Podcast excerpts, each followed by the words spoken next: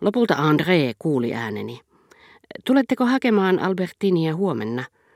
Ja lausuessani Albertinin nimen muistelin, kuinka olin kadehtinut Suonnia, kun hän sanoi minulle Germantin ruhtinattaren juhlissa, tulkaa toki Odettea katsomaan. Ja minä ajattelin, miten vahva sittenkin kaikesta huolimatta oli etunimi, joka kaikkien Odetten itsensäkin mielessä sai vain Suonnin suussa tämän ehdottoman omistavan merkityksen.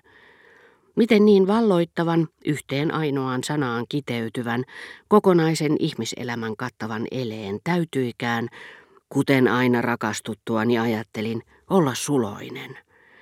Mutta siinä vaiheessa, kun näin voi puhua, siitä joko ei enää välitä, tai sitten tottumus ei vielä ole tylsyttänyt hellyyttä, mutta on muuttanut sulot murheiksi. Valhe ei suuria merkitse, me elämme sen keskellä ottamatta sitä niin vakavasti. Turvaudumme siihen uskoen, että me vahingoita ketään, mutta mustasukkaisuus kärsii siitä ja näkee enemmän kuin se peittää. Usein ystävätär kieltäytyy viettämästä iltaa kanssamme ja lähtee teatteriin vain siksi, että me näkisi häntä, kun hän ei ole edukseen. Samoin kuin se usein pysyy sokeana sille, mitä totuus kätkee. Mutta mustasukkaisuudella ei voita mitään, sillä ne, jotka vannovat, etteivät valehtele, kieltäytyvät puukolla uhattunakin paljastamasta luonnettaan. Tiesin, että vain minä saatoin sanoa tällä tavalla Albertin Andreelle. Ja sittenkin tunsin, että Albertinille, Andreelle, itsellenikin, olin yhtä tyhjän kanssa. Ja tajusin mahdottomuuden, mihin rakkaus törmää. Me kuvittelemme, että se kohdistuu ihmiseen, joka lepää edessämme, ruumiiseensa suljettuna. Ikävä kyllä se on yhtä kuin tämän ihmisen ulottuvaisuus kaikkiin ajan ja paikan kohteisiin, joissa hän on ollut ja tulee olemaan.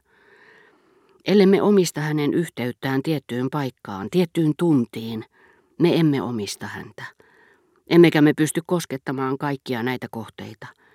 Jos ne meille edes osoitettaisiin, me voisimme ehkä ulottua sinne saakka, mutta me hapuilemme tavoittamatta niitä. Siitä johtuvat epäluulot, mustasukkaisuus, vainoaminen. Me hukkaamme kallista aikaa väärillä jäljillä ja ohitamme totuuden huomaamatta sitä. Siinä samassa yksi tylyistä jumalattarista huimaavan nokkeline apureineen ärtyi.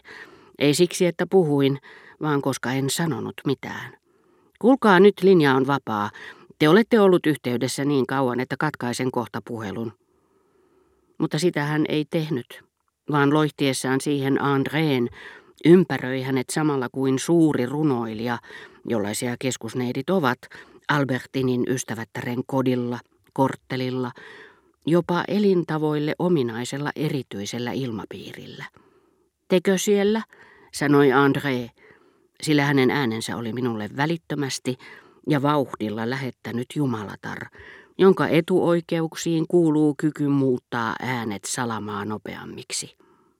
Pitäkää nyt varanne, vastasin. Menkää minne haluatte, minne tahansa, paitsi rouva Verdranin luo. Albertin on pidettävä sieltä huomenna poissa mihin hintaan hyvänsä. Niin, mutta sinne hänen nimenomaan piti huomenna mennä. Ahaa, Siinä vaiheessa minun oli pakko keskeyttää hetkeksi ja tehdä uhkaavia eleitä. Françoise kieltäytyi nimittäin jatkuvasti, ikään kuin kysymyksessä olisi ollut yhtä epämiellyttävä toimenpide kuin rokotus tai vaarallinen kuin lentomatka, opettelemasta käyttämään puhelinta. Vaikka se olisi vapauttanut meidät puheluista, joista hän saattoi huoleti päästä perille, mutta se ei estänyt häntä tulemasta välittömästi huoneeseeni, aina kun puheluni olivat niin yksityisluontoisia, että halusin välttämättä salata ne häneltä.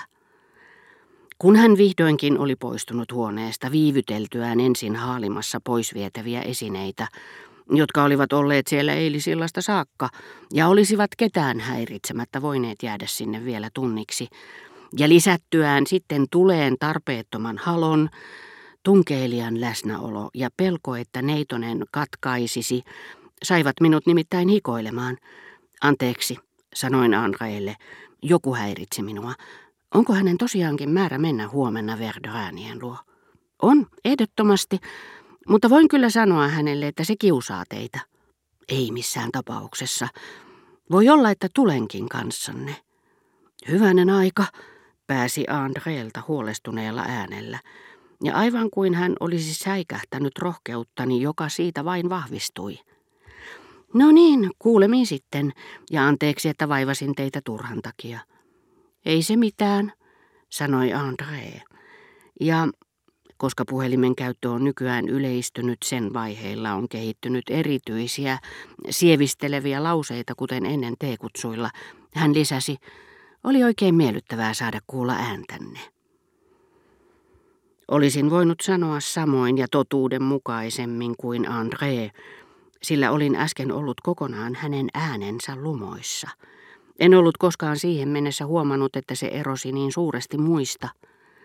Rupesin siinä muistelemaan muitakin ääniä, etenkin naisten ääniä, milloin tärkeän kysymyksen keskittyneen mielialan hidastamia, milloin hengästyneitä, kertomuksen vuolaan runollisuuden katkomia.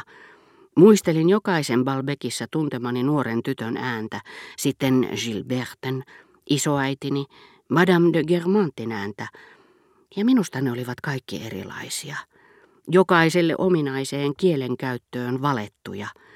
Ja ajattelin, miten laihalta täytyy paratiisissa vaikuttaa vanhojen mestareitten maalausten kolmen tai neljän enkelin konsertti verrattuna kaikkiin ääniin, joiden kymmenittäin, sadoittain, tuhansittain kuvittelin kohoavan kohti Jumalaa sopusointuisen ja moniäänisen tervehdyksen muodossa.